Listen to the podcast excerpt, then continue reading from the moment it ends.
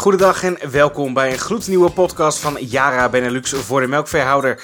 Zoals altijd deelt Theo Koerts zijn expertise en zijn visie over meststoffen en de stand van het gewas. Maar vandaag hebben wij ook een gast, Tom Niehoff van Barenbrug.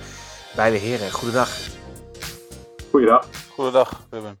Laten we direct met de deur in huis vallen. Starten met de actualiteit. Uh, waar we een aantal weken geleden, uh, eigenlijk voor één week denk ik, hoge temperaturen hadden, valt het nu wat tegen. Het is ook vrij nat. Wat doet het allemaal met het gras, Theo? Nou ja, het gras staat op dit moment nog stil. Uh, ik had vanmorgen mijn thermometertje even in de tuin gestoken. En ja, 5,4, 5,5. Dus die is, die is knap laag. ja, er zijn toch wel heel veel mensen die zijn toch wel druk in het veld geweest. Gelukkig zit er op heel veel plaatsen zit er al de drijfmest op kunstmest had nog niet gehoeven. Zijn er ook al een aantal die dat erop hebben laten liggen. Ja, het probleem is een beetje geweest, we hebben een, ook best met die sneeuw is het toch wel stinkend nat geworden. Er is echt die toplaag die was verzadigd. Mooi weer erover gehad. De ene week uh, stonden we op een schaatsen en een week later zaten we buiten te eten. Zo, gek was het. En nu ja, hebben we weer, toch weer veel water. En men had het erover dat het een vroeg voorjaar zou worden. Maar dat lijkt toch wel een beetje tot een halt gekomen te zijn. Ja, dat, dat klopt helemaal. Uh, wat nu echt een aandachtspunt is op dit moment is de draagkracht. Die valt eh, eigenlijk vies tegen. Dat het relatief nat is. Waardoor je eigenlijk niet meer op het perceel kunt. Dat horen we toch van veel veehouders terug. Nou, en om, om even in te haken op die bodemtemperatuur. ja, je ziet eigenlijk dat gras echt begint te groeien bij 8 graden bodemtemperatuur. En dat die optimaal groeit bij 15 graden bodemtemperatuur. Maar wat gaat er gebeuren? Nou, in feite kun je ervan uitgaan dat vanaf komende week gaat hij over die 8 graden heen en dan brult het gras de grond uit en dan is het bijna niet meer te houden. Um, wat daarbij nog eens goed is om te vermelden, is dat met name die vorstperiode na de sneeuw, maar ook eigenlijk ja, nu deze dagen weer, uh, die, die, vorst uh, toch niet ten goede komt van, van het grasland. Dat zie je wel aan de, aan de kleuren, zeg maar, wat paars, bruin, pips. ja, dat is niet, ehm, niet geheel gewenst. Maar goed, dat, ehm, eh, dat, is een, dat geeft beperkingen enerzijds, maar anderzijds geeft het op dit moment ook weer eh, kansen en, en uh, mogelijkheden om, om met je grasland aan de gang te gaan daar waar mogelijk. Ja, want wat zou ik nu kunnen doen dan? De draagkracht van het gras is, is, dat is een punt van aandacht. dus ik zou zeggen dat mijn mogelijkheden vrij beperkt zijn. Of zie ik dat verkeerd? Ja, de, de draagkracht is de basis om wat te kunnen doen. Maar het belangrijk is, om, wat nu bijvoorbeeld nog wel kan, op basis van deze omstandigheden, is doorzaaien. Over het algemeen is dat toch medio maart uh, loopt dat op zijn eind. We weten eigenlijk met z'n allen dat doorzaaien in het najaar zelfs beter werkt als in het voorjaar. Um, over het algemeen, uh, ja, zodra gras begint te groeien, kun je niet meer doorzaaien, omdat dan de concurrentie van de bestaande grasmat te groot is. Dus eigenlijk, het, is nu nog wel een mooi moment om, uh, om je grasland door te zaaien. Ehm, maar dat begint eigenlijk met het ehm, beoordelen van je grasland. Dus loop in je percelen en kijk naar hoe je grasland erbij ligt. Dus om het heel eenvoudig te houden, kijk ik meestal naar twee, twee dingen. Ik kijk van hoeveel goede grassen staan er. Oftewel, je geeft het perceel een cijfer op het gebied van goede grassen. En hoeveel onkruid staat er. En soms kom je percelen tegen met veel goede grassen en onkruid. Maar je ziet ook het omgekeerde. Je ziet ook soms percelen met veel slechte grassen en geen onkruid. En over het algemeen is het zo dat ja, um, je hebt minimaal 60% goede grassen nodig om door te zaaien. Um, maar daarnaast moeten we wel in ons achterhoofd onthouden dat, uh, dat je geen kweek wilt. En eigenlijk als je ook nog wat aan je bodem wilt doen, uh, een stukje bodemreparatie, ja, dat wil ook niet met doorzaaien. Dus indien je kweek hebt of een, een, een bodemverbetering toe moet passen, dan adviseren wij om herin te zaaien.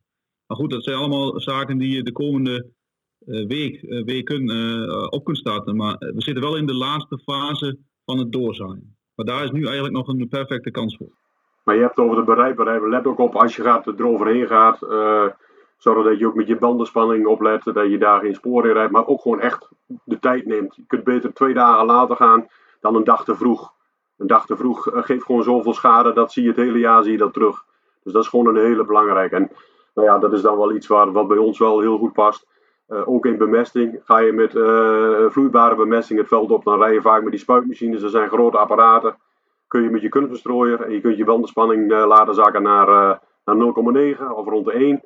Ja, dan zie je gewoon dat je er al vrij vlug overheen kunt. Dus dat is dan een voordeel van het uh, korrelbemesten ten opzichte van, uh, van vloeibare en, en andere zware machines. Ja, maar los van inderdaad kunstmest spuiten is een mooi punt. dat kun je eigenlijk op basis van draagkracht misschien op dit moment helemaal niet doen. Wat eigenlijk ook niet kan op dit moment is onkruidbestrijding. Um, daarvoor is het eigenlijk ook te koud. Kijk, eigenlijk onderscheiden wij drie um, typen onkruid, zeg maar, of drie belangrijke onkruiden. Uh, we zien heel veel muur onderweg. De volgende muur echt veel te veel. Nou, dat is het enige onkruid wat je op dit moment best kunt bestrijden. Um, omdat je dat met een um, middel kunt toepassen wat zeg maar, bij relatief lage uh, temperaturen kan worden gebruikt. Maar eigenlijk is het nu gewoon te koud. Dus eigenlijk kan het niet. Nou, naast muur heb je uh, paardenbloem, maar daarvoor is het nog veel te vroeg. En vervolgens heb je nog ridderzuring. Uh, en dat moet je, kun je ook pas het beste bestrijden uh, medio april uh, bewijzen van. Dus de vraag die nu of, vaak komt is van moet ik nou eerst doorzaaien of eerst onkruid bestrijden? Maar eigenlijk is het op dit moment juist haast omgekeerd. Je, je moet eerst doorzaaien en vervolgens onkruidbestrijding toe gaan passen. Ja, op een later moment. Dat is, dat is normaal, ja precies. Ja, normaal is het ook zo dat als je onkruidbestrijding toepast, dan moet je twee weken wachten om door te zaaien. Nou, dat, dan kan het eigenlijk al feitelijk niet meer. Um, als jij uh, doorzaait, kun je ben, toch praktisch gezien met een week al wel onkruidbestrijding toepassen. Dus die combinatie is nu heel goed te maken. En als ik nou kies omdat er gewoon te weinig goede grassen staan, ik ga herinzaaien. Uh, welke mengsels genieten dan op dit moment de voorkeur? Nou, um, die mengselkeuze is heel sterk afhankelijk van, van je, je gebruiksdoel. Dus of het maaien of weiden is, maar ook uh, wat je als veehouder eigenlijk uh, voornemens bent en op welke grondsoort of je zit. Dus ik kan nog niet specifiek zeggen van nou, deze mengselkeuze heeft de voorkeur. Wat nog wel goed is om te noemen is dat je voor doorzaaien het beste kunt kiezen voor een doorzaaimengsel. In ons geval Green Spirit doorzaai, omdat dat het gras is met het hoogste concurrentievermogen, veel tetra's.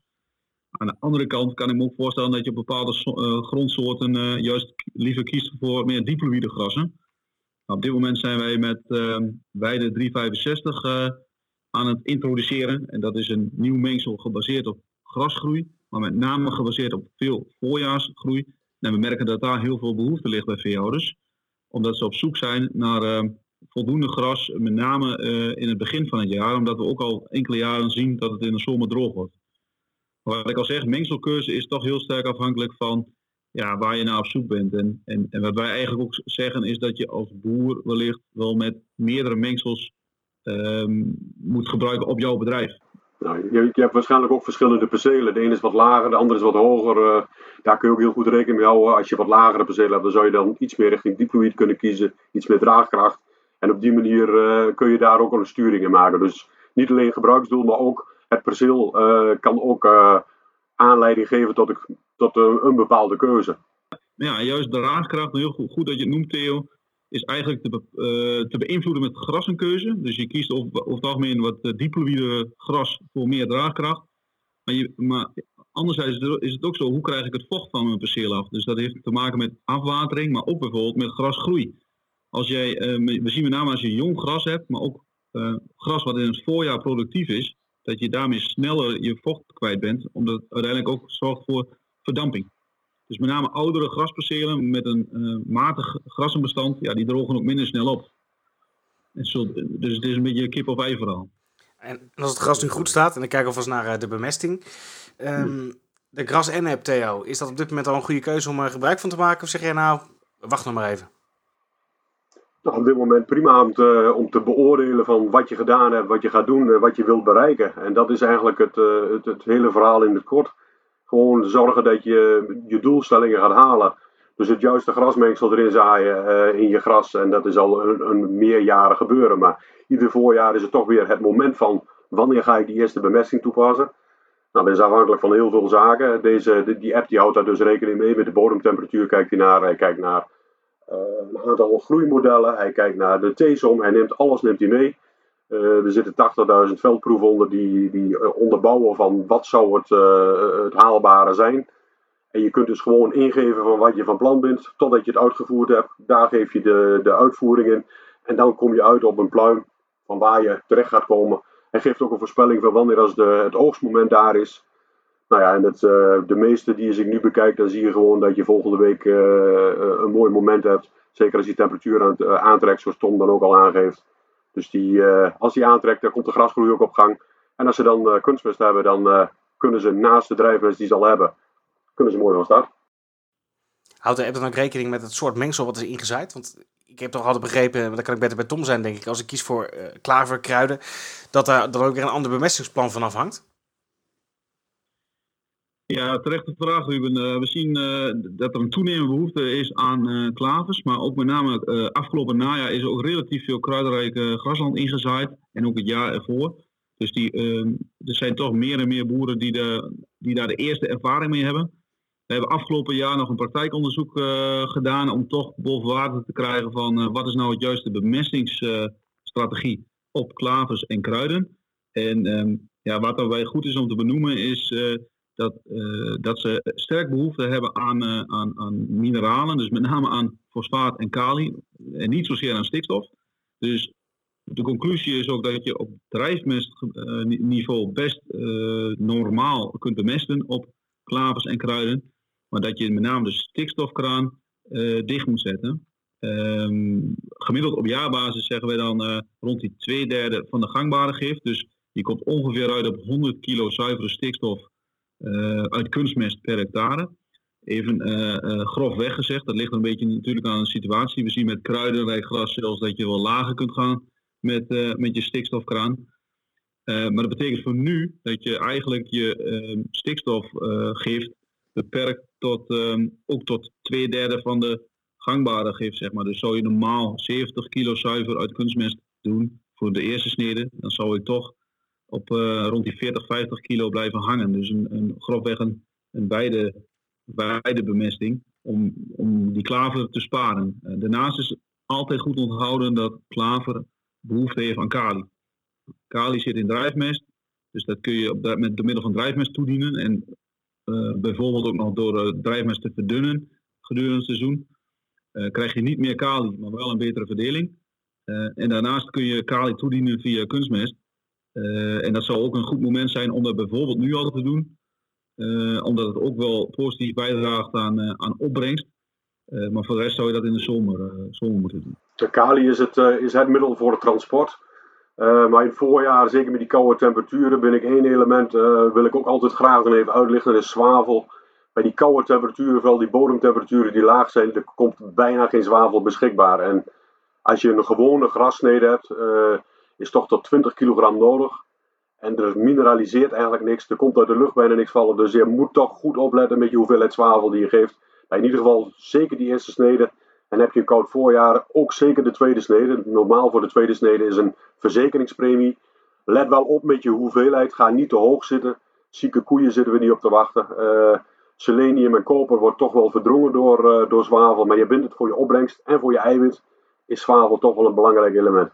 Maar wat Tom al zegt, kali is wel zeer belangrijk. Zonder transport staat alles stil en zonder kali staat het transport in de plant stil. Theo, uh, misschien een vraag van mijn kant. Uh, er is nog uh, verwarring over zwavel en sulfaat. S of SO3. Mm -hmm. Wat bedoel jij met 20 kilo? Daar bedoel ik S mee. Ja, ja, ja. Dus dat is wel het verschil. En in een mest, meststof er zit bijvoorbeeld 18 SO3 in. En er zit dan 7 zwavel in. 7 S. Dat is het verschil. Ja. Dus als je gaat kijken van wat er beschikbaar is dan ben je voor een eerste snede, als je 20 kilogram wilt bemesten, ja, moet toch ergens naar de 250 kilogram uh, product of 300 kilogram. Uh, je hebt van je nalevering van het jaar ervoor heb je nog een aantal kilo's. En dat komt wel vrij, maar eigenlijk voor die eerste snede moet je toch naar die, ja, die 300 kilo toe. En als je 300 kilo hebt, heb je 21 kilo zwavel die je bemest. Dus dat is wel om daaraan te komen. Daarom is die verhouding ook zo in die meststof. 7 S, of de 18 SO3 en 24 stikstof. En dat past gewoon heel mooi. 4 staat er 3. Ja, een vrij technisch verhaal. Uh, maar als ik dat dan samen kan vatten en ik haal alle techniek even weg, kan ik eigenlijk gewoon stellen dat een goede voorbereiding het halve werk is voor een optimaal gasseizoen. Klopt helemaal. Ja, ik denk dat het met name nu zaak is dat men klaar staat, dat men weet wat men de komende weken gaat doen. Hè. De verwachting is dat uh, je kunt nu nog wat met je grasland repareren, uh, herstellen, maar daarnaast zullen er ook ja, weer meer koeien naar buiten gaan uh, de komende weken. En als gras dan de grond uitbrult, dan is wel even een zaak dat je een plan hebt. Um, hoe, je, hoe je die koeien in welke percelen gaat doen, in welke percelen je voor maaien kiest. Ja, en hetzelfde geldt voor zomerstalvoeren. Hè. We zien daar ook uh, meer boeren uh, mee opstarten. Dat je daar ook goed uh, rekening mee houdt en dat je weet dat als gras boven de twee, 2200, 2300 kilo droogstof per hectare is, dat je dan ook met zomerstalvoeren stopt en de percelen beschikbaar maakt voor maaien. En als laatste wil ik in ieder geval nog wel aangeven de reclame die ik wil maken voor onze GrasN-app. Op grasn.com is hij uh, te bekijken, de, op je telefoon ook beschikbaar. Hij wordt binnenkort ook als app te downloaden vanuit de, uit de App Store, dus dat hij echt als app er ook op komt. Nu is hij nog gewoon aan roepen via je Safari of hoe dat ook allemaal heet. Kun je het, en anders kun je het nog altijd via www.jarabenelux.com kun je altijd de Gras app opzoeken. Helder, tot zover deze editie van de Jara Benelux podcast voor de melkveehouder. Hou u aan het advies, hè? dus pas aan als het nog kan. En op dat moment is nu. Stel dat dus niet uit. En nog een laatste tip van Theo. Gebruik die Gras N app. En deze te vinden op de website jara.nl slash grasn.